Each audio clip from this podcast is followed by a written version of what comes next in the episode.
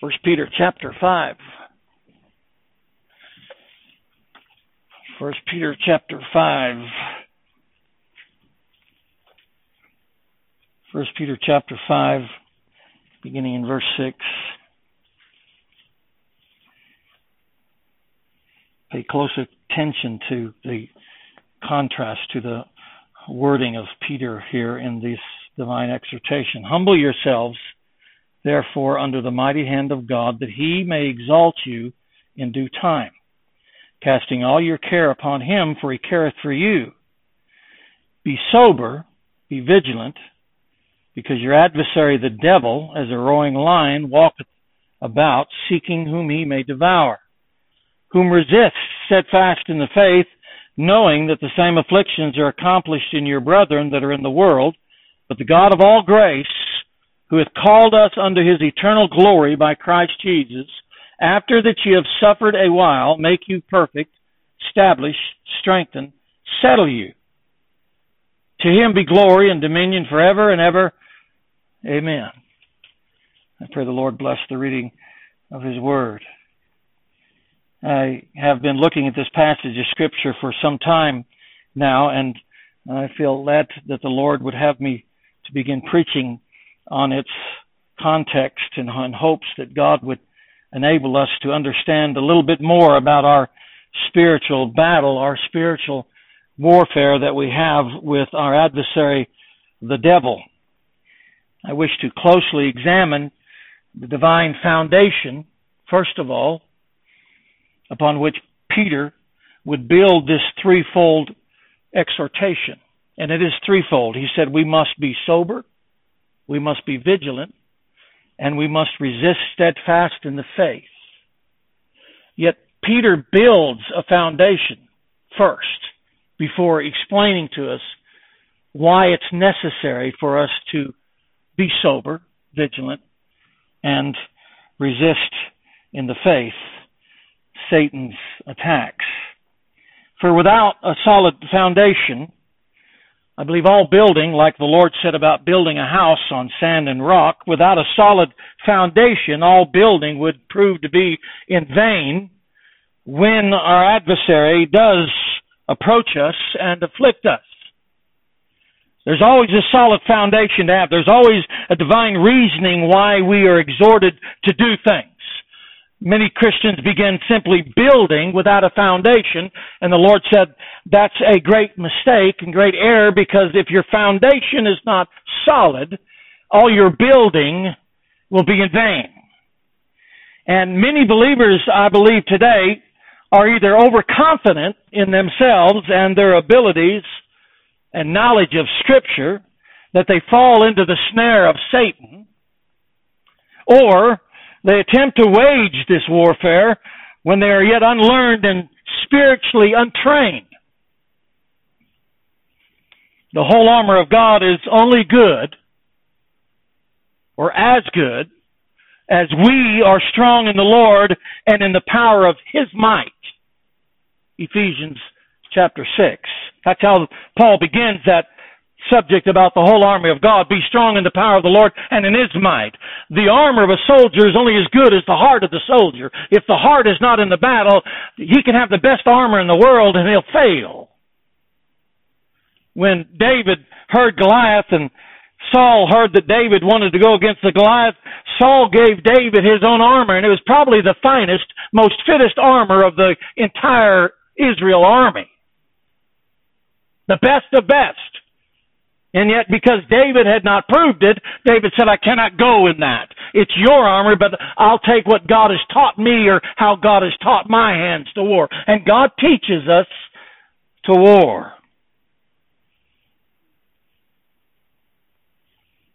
That's why it's important for us to understand that Peter first builds a solid foundation before he gets to these threefold exhortations and we need to build on that foundation because I believe that's vitally important for us as we attempt to resist the devil, okay, steadfast in the faith.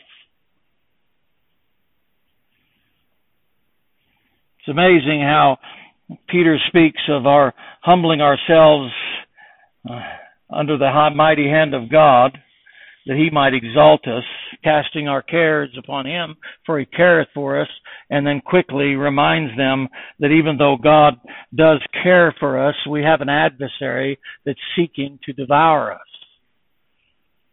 Which is the greatest of the wonders, that God careth for us so much, he says, cast your care upon me, for I careth for you or that God would exalt us, or that the Satan, or that our adversary, Satan, is such a horrific enemy and adversary against our souls. I wonder which is the greatest of the wonders. Of course, it should and must be the care and love of God. But it's amazing that God would love us so much and the devil would hate us so much. And yet the scripture proves that that's the life of the believer in this world. It's a spiritual warfare. It's one which every true believer has given all the spiritual armor of God needed to fight the good fight, to war a good warfare, withstand in the evil day, and resist our adversary steadfast in the faith. God has equipped us, God has given us everything that we need, according to Ephesians chapter 6. And yet, though Peter would encourage every true believer to cast all their cares upon God, for he careth for them, isn't it amazing how he quickly exhorts them to be sober and vigilant because of their adversary, Satan? God's great caring for us as true believers does not exempt or spare us from the onslaughts of Satan, but rather greatly incites them. That's what Peter's telling us. Listen, humble yourselves before under the mighty hand of God that he can exalt. He can exalt you. He can lift you up. Cast all your care upon him, for he careth for you. Yet at the same time, be sober, be vigilant, because you have an adversary who's seeking to devour you. So don't let God's love and care for you make you slothful, indifferent to your adversaries, devices, and onslaughts. Something that's evidenced in the history of God's chosen people. For though one might be as perfect and upright as that of Job, as we heard yesterday, God's testimony of Job was that he was perfect and upright, eschewed evil. Yet our great adversary, by divine permission, was allowed to greatly afflict Job. Be as righteous and perfect as you might be or think you are, and it still doesn't spare you the afflictions of Satan. By permission. Though one may have a true heart for God like that of David, a man after God's own heart, yet by divine permission again, Satan tempts him in First Chronicles 21. You can profess to have a heart full of love for God. It still don't exempt you or spare you from Satan's attacks. Though one might possess the greatest sincerity for Christ, like that of Peter, Yet Satan, again by divine permission, sifted him as wheat. You can be sincere all you want. Oh, I, I'm sincere. God knows I'm sincere. I love God. It still doesn't exempt us or spare us from Satan's attacks. Though one may possess the greatest knowledge of God, even under the third heaven, like that of Paul, yet Satan, by divine permission, send his messenger to buffet him. You can possess all the knowledge you want. Knowledge of God does not spare you Satan's attacks.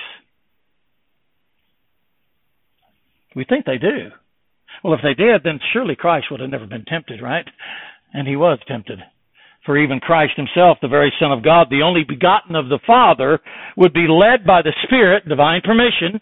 He wasn't just, uh, it wasn't just chance. He was led by the Spirit, and we'll get in that in a few minutes with Peter's humble yourself. He was led, he was submissive to the Spirit of God. Where did the Spirit of God lead him? He led him in the wilderness to be tempted of Satan. So if Satan would even attempt the very Son of God, why would we think that we're exempt or spared from the temptations and onslaughts of Satan? We're not. Have you be you perfect and righteous as Job? Be have you all the knowledge of Paul? Have you the heart of David? Have you the sincerity of Peter? It doesn't matter. Satan still will do his best to devour God's people. If he has no whims to stand up and go against Christ, he has no whims when it comes to us. God's great care for us extends to his divine protection. And even, if need be, his permission of Satan's onslaughts against us. It's the greatest comfort and encouragement. All those instances I described to you, if you'll check the text on those, all of those attacks of Satan were permitted by God first. God permitted it. God allowed it. You say that's hard for me to understand that God would allow our adversary. He allowed it. He gave him permission. God allowed Satan to do that. And to know that God gives permission first, in some way, gives strange comfort to every believer. Job knew that at the beginning of Job. The Lord giveth, the Lord get, taketh away. Blessed be the name of the Lord. Shall we not receive good and evil as well as evil from the hand of God? He said to his wife. Job knew that in the beginning. Job recognized that in the beginning. There's a strange comfort in knowing that even Satan's attacks are only come, are only come because they're permitted by God. It doesn't make God the author of sin. It just proves his sovereignty that no one that no that no one of God's sheep shall be afflicted by Satan without God's divine permission. Satan has desired to sift thee as wheat, but I prayed for thy faith, our Lord said to Peter. And yet, even though that should give us the greatest of comfort and encouragement as believers, Peter quickly would remind us that that should never lead us to slothfulness and carelessness on our part. And this is very important because we live in a day and age where there are more and more people who are coming to know and understand the doctrines of grace, and yet they're using it in a way that they that it produces slothfulness and complacency in their spiritual life. I don't have to do nothing because God's sovereign and He does everything. I don't have to worry about sin. I don't have to worry about temptation. I don't have to worry about Satan because God is sovereign. And therefore, whatever happens is in His decreed will. And I just sit back and wait and ride the train of God's sovereignty into eternity. I don't have to be sober. I don't have to be vigilant. I don't have to be alert. I don't have to pray. I don't have to do all those things because God's in total control. And I'll just sit back on the train of God's sovereignty and I'll just float right into eternity. It's not the language of Scripture. Not even of our text. It says, Humble yourself under the mighty hand of God, that he may exalt you in due time, he may lift you up in due time, casting all your care upon him, for he careth for you. Be sober, be vigilant. Sounds like Peter saying, This is what your responsibility is. God will do all that for you, but you have to be sober, you have to be diligent, and you have to resist Satan in faith.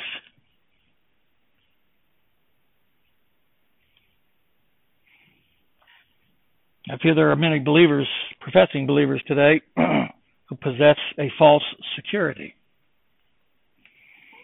For to observe their actions and careless behaviors, listen to me closely, if you were to observe their actions and careless behaviors, one gets the impression that they are not aware or even concerned about such a great adversary, that there's no spiritual conflict at all when I look amongst Christians today, I wonder if they even realize we have a spiritual warfare going on about it. You know, Satan is very, very deceptive. He's an expert in deception. Do you know that? I'm laying the foundation of this threefold exhortation. Satan is an expert in deception. He's been walking about this world for thousands of years. Book of Job, oldest book in the Bible, when they were gathered before the throne, God knowing it of himself, but asked Satan, where have you been? He said, I've been walking to and fro in the earth. He's been walking around the world for years. He's wrought great heartache and woes upon the greatest of saints. And his arrogant and pompous pride even moved him to vainly and foolishly tempt the very Son of God. So why do we think or believe that we're any match for Satan? We've lived a few short years compared to the thousands of years he's been around. And he's messed with more people than just merely us and our finite understanding and knowledge. He messed with the wisest man that ever lived, Solomon. He afflicted the man who had a heart after God. And yet we live a few years and we sometimes act as though we're a match for Satan. We're no match for Satan.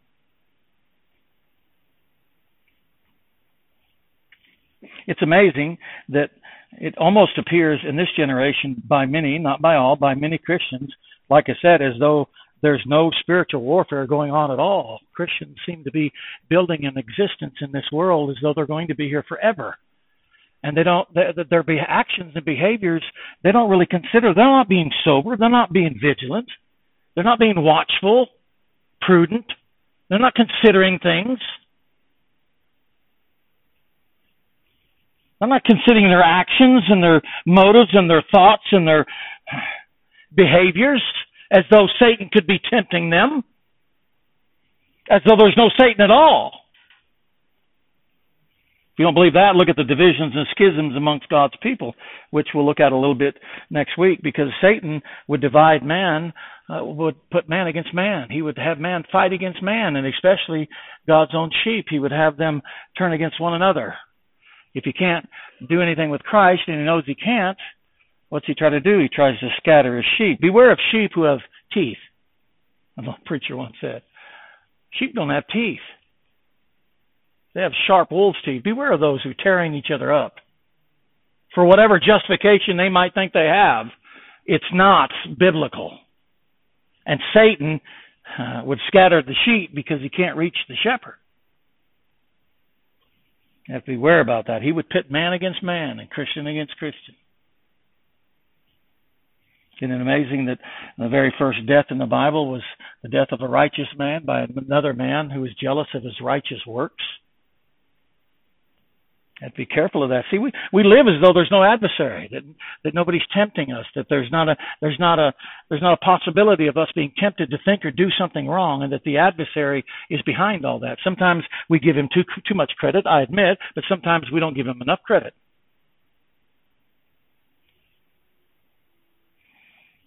I've often spoke to Christians who's had trouble with other believers and had these thoughts about other believers, and I I'd sit them down and I try to use some common sense, and I'd I'd just simply say to them, Do you really believe God would give you that thought towards your brother and sister? You really believe Christ would give you such a thought towards your brother and sister, which is of His body?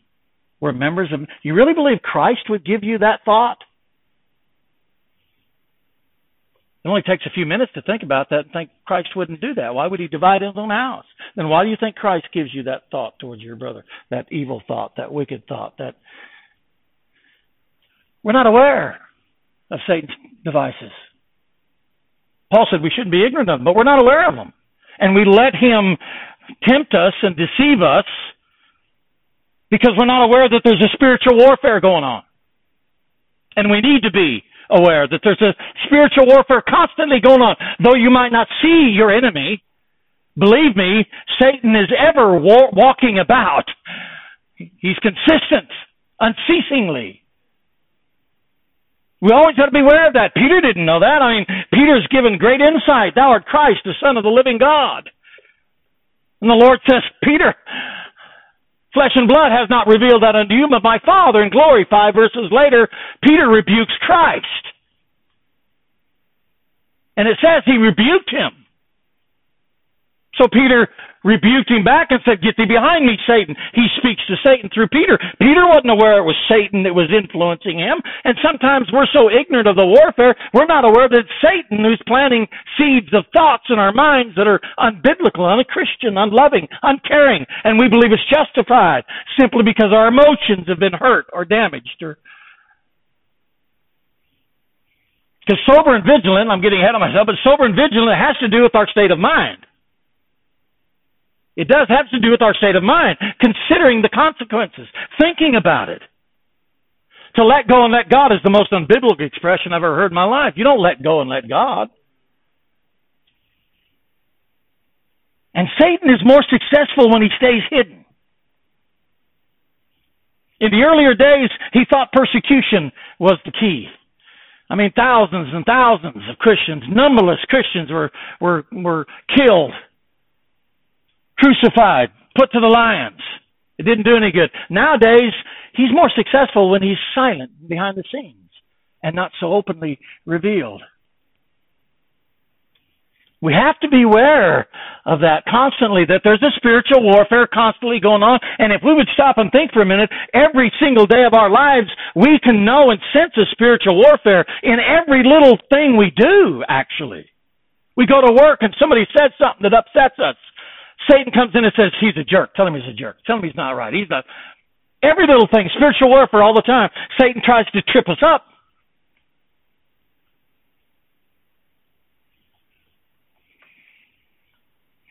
the righteousness of a Job, the heart of a David, the sincerity of a Peter, the knowledge of Paul were no match for such great adversary. Did we in our own strength confide our striving would be losing were not the right man on our side, the man of God's own choosing. So therefore it's important for us to understand, first of all, there is a spiritual warfare constantly going on. Satan doesn't stop and cease in his battle. He's constantly walking about. He's always there. He's ever present. And we live in a generation of believers where that's not taught anymore. Christians are not taught or equipped for the spiritual battle, and therefore they ignore it. They think it's not there. They're unaware of it. They're ignorant of it. And Satan, through that ignorance, has wreaked havoc amongst God's people. That's why so many Christians are suffering under disobedience and sin and rebellion and schisms and division in God's church. Everybody wants to justify their wrongful, sinful actions. And everybody wants to blame somebody else for their problems except maybe there's a spiritual warfare going on and I've been deceived.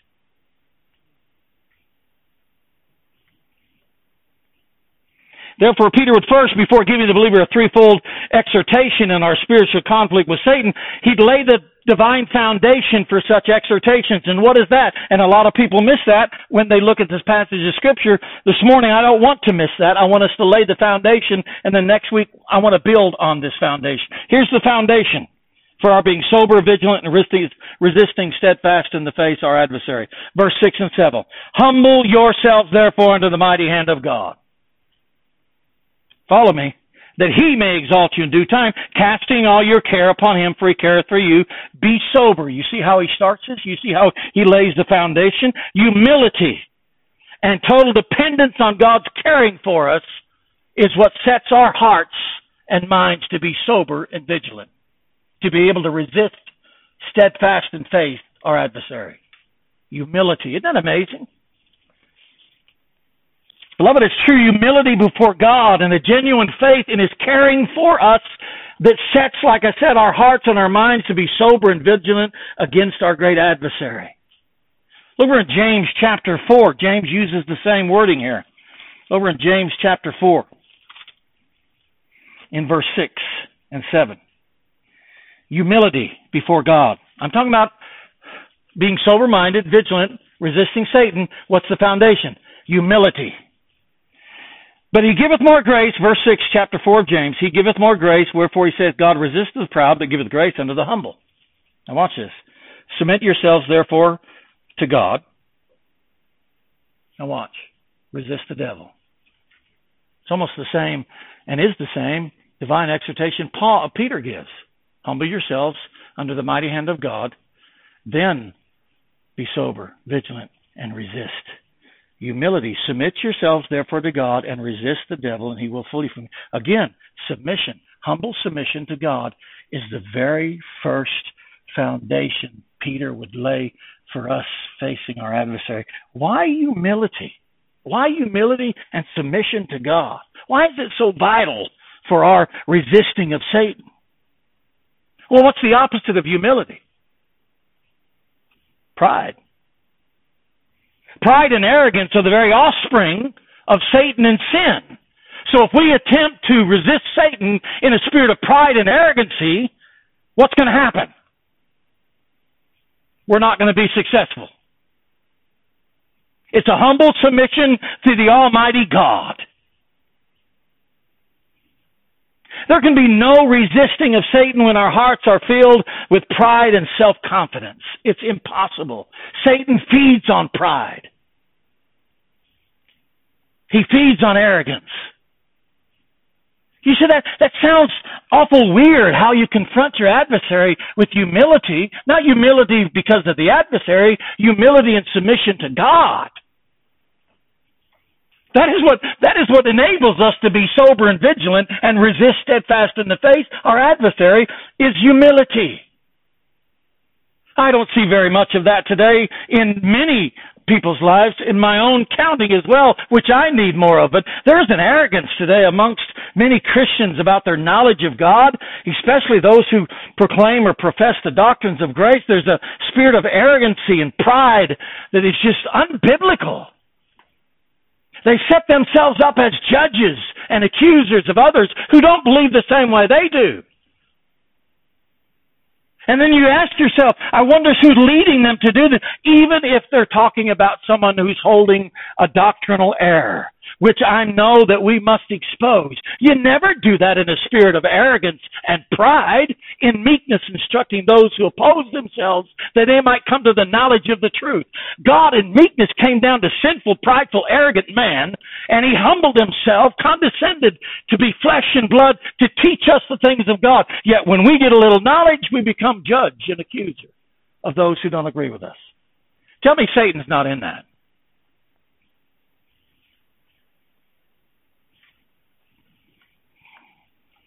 Humility. Humility and submission before God is what enables us to be sober minded and vigilant and gives us the power to resist Satan. Because Satan will feed on our pride and arrogance. Christ himself is our example. Let me show you something in Luke. Luke chapter 4, when our Lord was led into the wilderness. Luke chapter 4. Christ is our example, right? He is our greatest example of how to deal with Satan when he was tempted. Now, now watch what happens here. I'm not going to read the whole text here, but I'm going, to, I'm going to read the first and latter part of it. Look in Luke chapter 4 and verse 1. Now listen to this. And Jesus being full of the Holy Ghost returned from Jordan and was led by the Spirit into the wilderness. You know what led means? He submitted to the Spirit. He was led by the Spirit. He submitted. And we all know the rest of it, where Satan comes in and tempts him three times and uses scripture and all that. But now watch what happens at the end of that event with Satan in verse 13. And when the devil had ended all the temptation, he departed from him for a season. It doesn't say forever. You need to know that. It said for season. The, the devil might be discouraged for a moment, but he'll be back. Always remember that. Remember this. Though we might today defeat one sin, there's thousands more behind it that we have yet to defeat. It's a never ending battle that we will live in this life as Christians, beloved. You say, that just makes Christianity seem boring or terrible or aggravating. No, it, that's the battle we're in as Christians in this world. We are not, we are not you know, of this world. He left him for a season. But watch this. When Satan left him for a season, watch this, verse 14. And Jesus returned in the power of the Spirit into Galilee. He was led by the Spirit, verse 1. After the temptation, uh, he returned in the power of the Spirit. You see the significance? He humbled, submitted himself to the leading of the Spirit, was tempted by Satan, but all those temptations only led to power of the Spirit. You see how it works? You say, well, the Lord was led by the Spirit humbly. Yes. Do you realize I'm getting ahead of myself? Do you realize Christ didn't have to say one word to Satan? He could have just said, he didn't have to have patience to deal with Satan, all three temptations. Christ would have, Christ could have annihilated Satan if he wanted to. But for our case for our help, for our benefit. He was an example. And we'll see more of that later because the Word of God has a lot to do with our being sober, vigilant, because that's what inspires us to be sober and vigilant, not our own understanding. That's why the Lord used the example in all three of those temptations. Getting ahead of myself again, He tells Satan, It is written, it is written, it is written. If you don't know what is written, how are you going to be sober minded and vigilant of your own understanding, of your own ideas? You're going to think for yourself, you're going to consider all this. That's not going to work. It's got to be done in the light of God's word. That's why we say read, pray, meditate. That's why on Saturdays I try to give you the text for Sunday so that you can go home at night, not just read it and meditate on it, think about it, pray over it. So when you get here, you've got some kind of, with me, some kind of advantage when you're sitting before the preaching and you've already begun studying it yourself so that when God speaks to us, we can get as much as we can out of it because I'm telling you, beloved, if we think we can just come in and sit down and God's going to drop it in our lap, it doesn't work that way. But when we get diligence and we pray, we labor by God's grace. That's when God feeds us from His Word. Proverbs 16 said, Pride goeth before destruction and a haughty spirit before a fall. How can we uh, resist Satan in a prideful and arrogant spirit? So Peter says, No, humble yourself under the mighty hand of God. He shall exalt you in due time. He'll lift you up, but you got to be humble. Before he says, Be sober, be vigilant, and resist in uh, resist and face Satan. He said you got you got to be humbly submissive to God's will. You got to be humbly submissive to God's will because Satan will eat you up if you're full of pride. Proverbs 18:12 says, "Before destruction, the heart of man is haughty, and before honor is humility. Before honor is humility. Before destruction, the heart of man is haughty. Before honor is humility." Do you know that it is written twice in Scripture of Satan's tempting of Peter? Do you know that? Twice. That's why First Peter chapter five, uh, Peter wrote from experience. He's been there. He's done that. You know, when I was in the in the military, we had a platoon sergeant. When I went in, there were still some draftees in there. I know that for some of you was a long time ago, but when I went in, there were still draftees there. And my platoon sergeant was a black man who served in Vietnam a few times. And he had this crooked little finger when he pointed it, like at Christy, he'd be pointing over here. So when he pointed to you, you didn't know if he was pointing to you or somebody else. But I mean, the guy had experience. He'd been there. He'd seen warfare. And I had a lieutenant that come out of the academy, learned all the knowledge he could, read all the books he could. and his head, he had head knowledge, but he had no experience. I wouldn't follow that lieutenant across the street. I think I've mentioned that before, but I'm telling you, that sergeant, man, I'd follow him anywhere. That dude knew what he's talking about. Why? He'd seen battle. He'd seen it. He'd been wounded by it. He'd he'd seen friends wounded by it. He'd seen the mistakes he made in battle and how he had to correct himself. And beloved, that's just like Christians. That's why you ought to pay attention to older Christians because even though their their ways might be sometimes a little awkward concerning to you, if they've been in the battle, they know more than you do.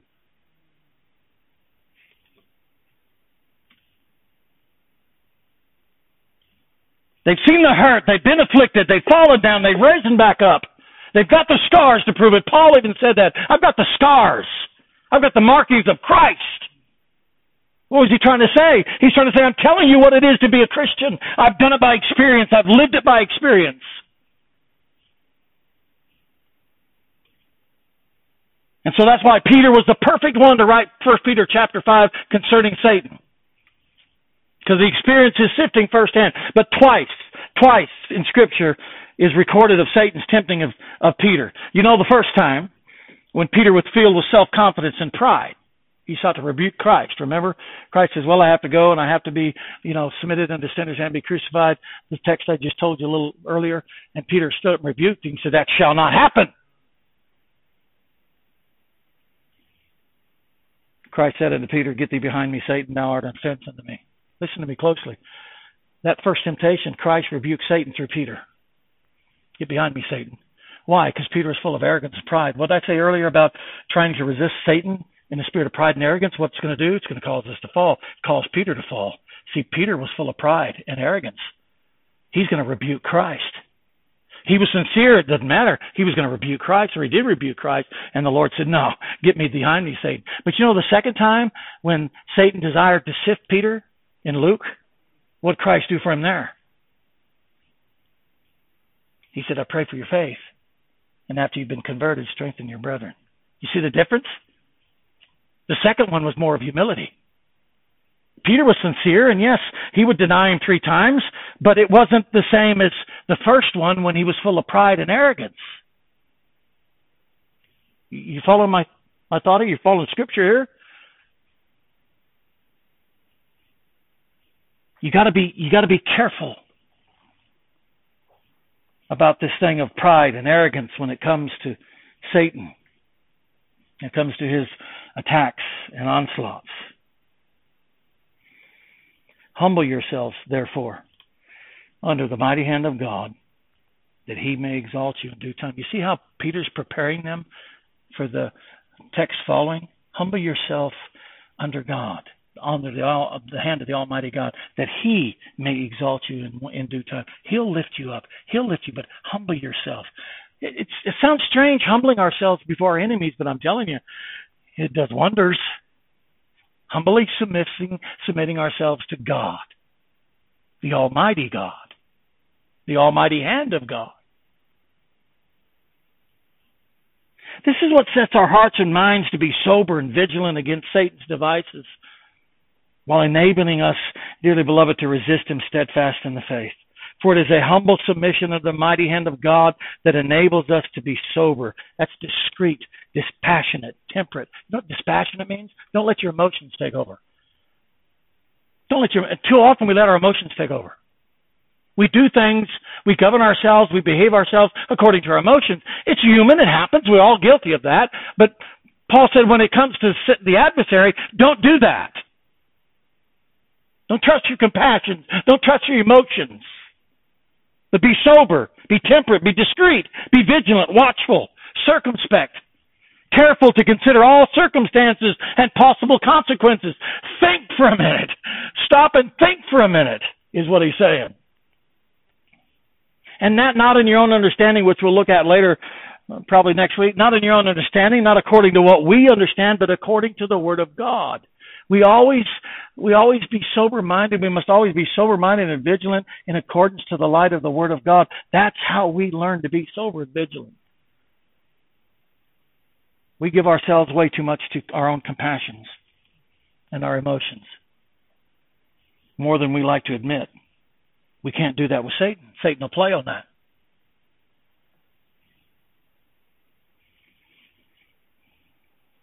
Humble yourselves, therefore, under the mighty hand of God, that he may exalt you in due time. He'll lift you up.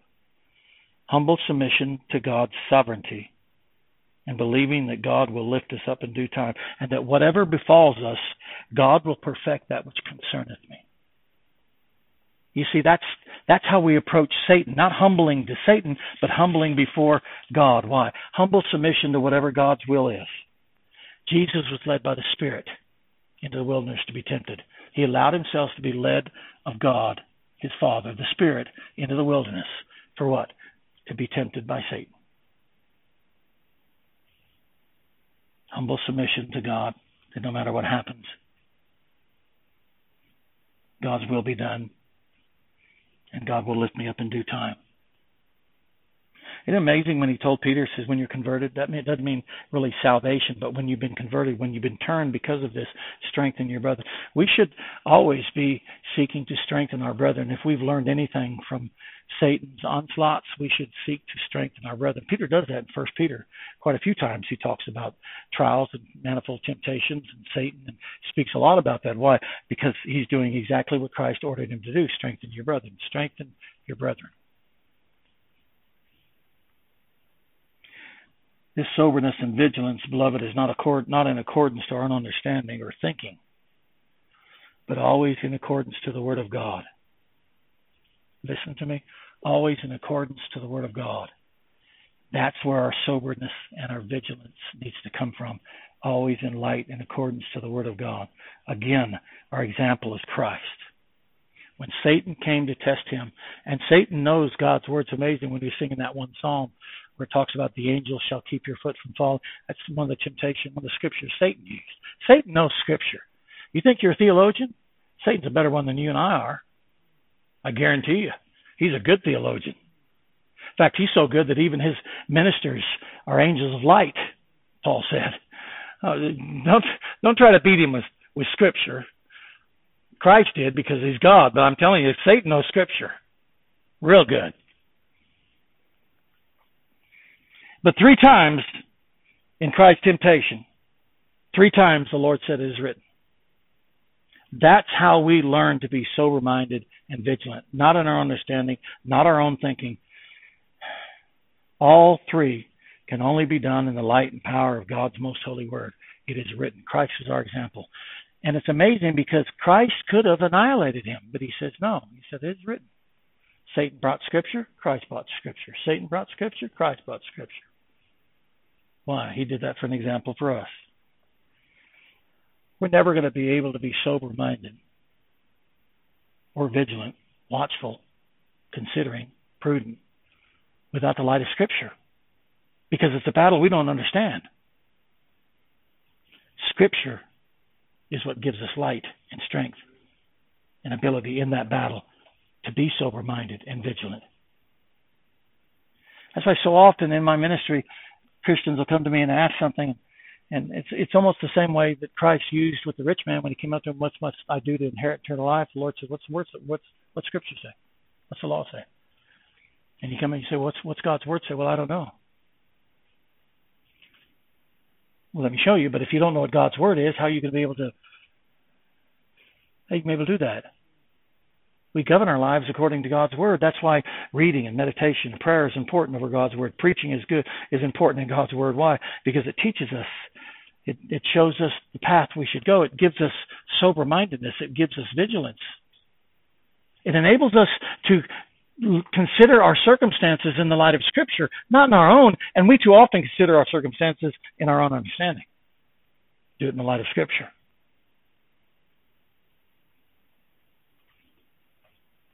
There can be no accomplishment in such afflictions because Peter says, and your your your your brethren in the other world have accomplished this. There can be no accomplishment in such afflictions. There can be no resisting steadfast in the faith when our hearts and minds are not first and foremost in total submission to God's perfect will. That's why Peter begins the foundation with perfect will, with humility. Humble yourselves under the mighty hand of God that he might exalt thee in due time, casting all your cares upon you, on him because he careth for you.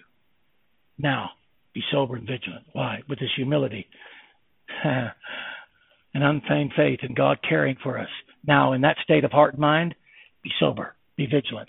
Don't let it lead you to slothfulness or indifference just simply because God loves you that much and cares for you that much. It's because He loves you and cares you that much that you have an adversary. And He's always there. He's always there.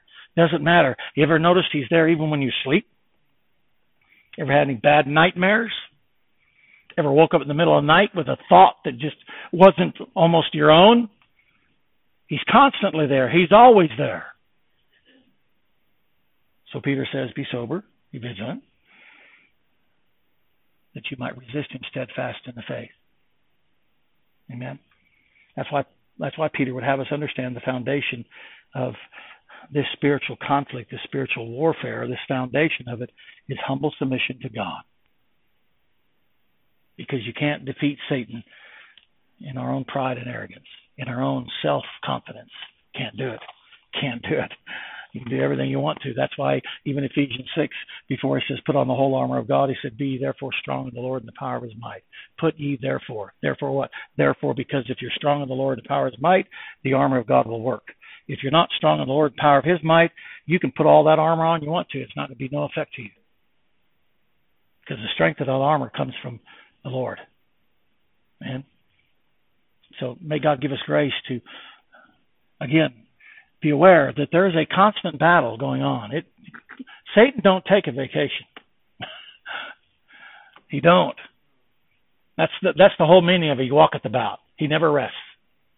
Never rests. We shouldn't either when it comes to the spiritual warfare. Always be alert, always be aware, always be conscious, be sober minded, vigilant. When something comes in your life, makes you start to think about something, when something happens in your life that makes you kind of think maybe wrongly or incorrectly or sinfully, first of all, first of all, try to ask yourself, what does scripture say? Would God would God do this to me? Would God give this? Is this from God or is it from Satan or is it from me? Most Christians don't think that far. They just immediately take it as being. And I really do believe, with all my heart and heart and mind, I, I really do believe, and we'll look at that a little bit next week. I really do believe that's why we have so many schisms and divisions. I really do. It's pride and arrogance. We have too much of it. And Satan sets man against man, just like Cain against Abel. He's been doing that for thousands of years, and he's been very successful in the last 10 or 20 years. I don't remember, and I've been saved now 40 years. I don't remember 40 years ago. It might have been I hadn't seen the whole world, but I mean in the realm that I was in and the people and churches I visited, I don't remember seeing schisms so so bad and so abundant as they are today. And Christians are getting so independent, they're getting so self-confident. They don't need a church, they don't need a pastor. I can live Christianity on my own. Christians make their own judgment about where they ought to be. They don't consider God. They don't consider what God wants. I don't like that individual. I don't like the place. I don't like this. I don't like that. It's come this far to where churches would much rather have a lot of money and material goods. They don't care about preaching so much that they'd rather have that. If the, it's just, I'm telling you, if you don't see the markings of Satan in all this, you've got to be blind. His main objective is to scatter the sheep. And never have I seen Christians act more independently and of their own accordance in these last five, ten years than I have in the full 40 years of being a Christian. And it just, it's amazing how so many professing believers could be ignorant to that and not see that and really truly believe that that's something God would support. Yeah, you need to jump from that one fellowship to the other one, and you need to have those thoughts toward them and this and that and whatever. And it's just, I don't know, you know.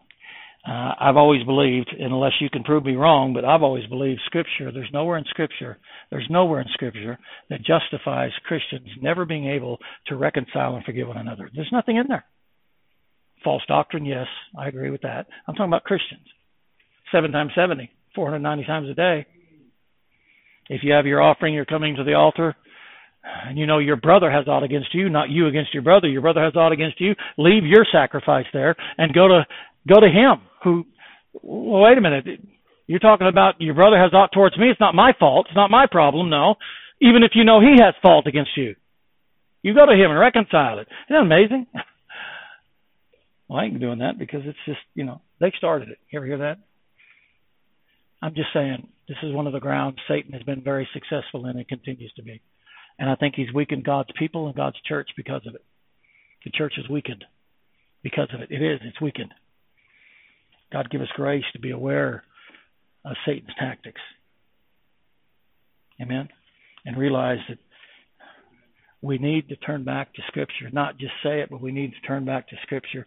We need to let Scripture teach us to be sober minded, vigilant, and have Scripture teach us how to resist Satan steadfast in the faith. Amen. And may God give us grace. Amen. To do so. Let's pray. Heavenly Father, we thank you, Lord, for your word. Lord, I pray that during this time, by your grace and by your word, we've been able to strike at our adversary, to expose his deceptions, his lies, his deceits. I pray that, Father, after this morning, throughout this week and beyond, we'd be more alert, more watchful.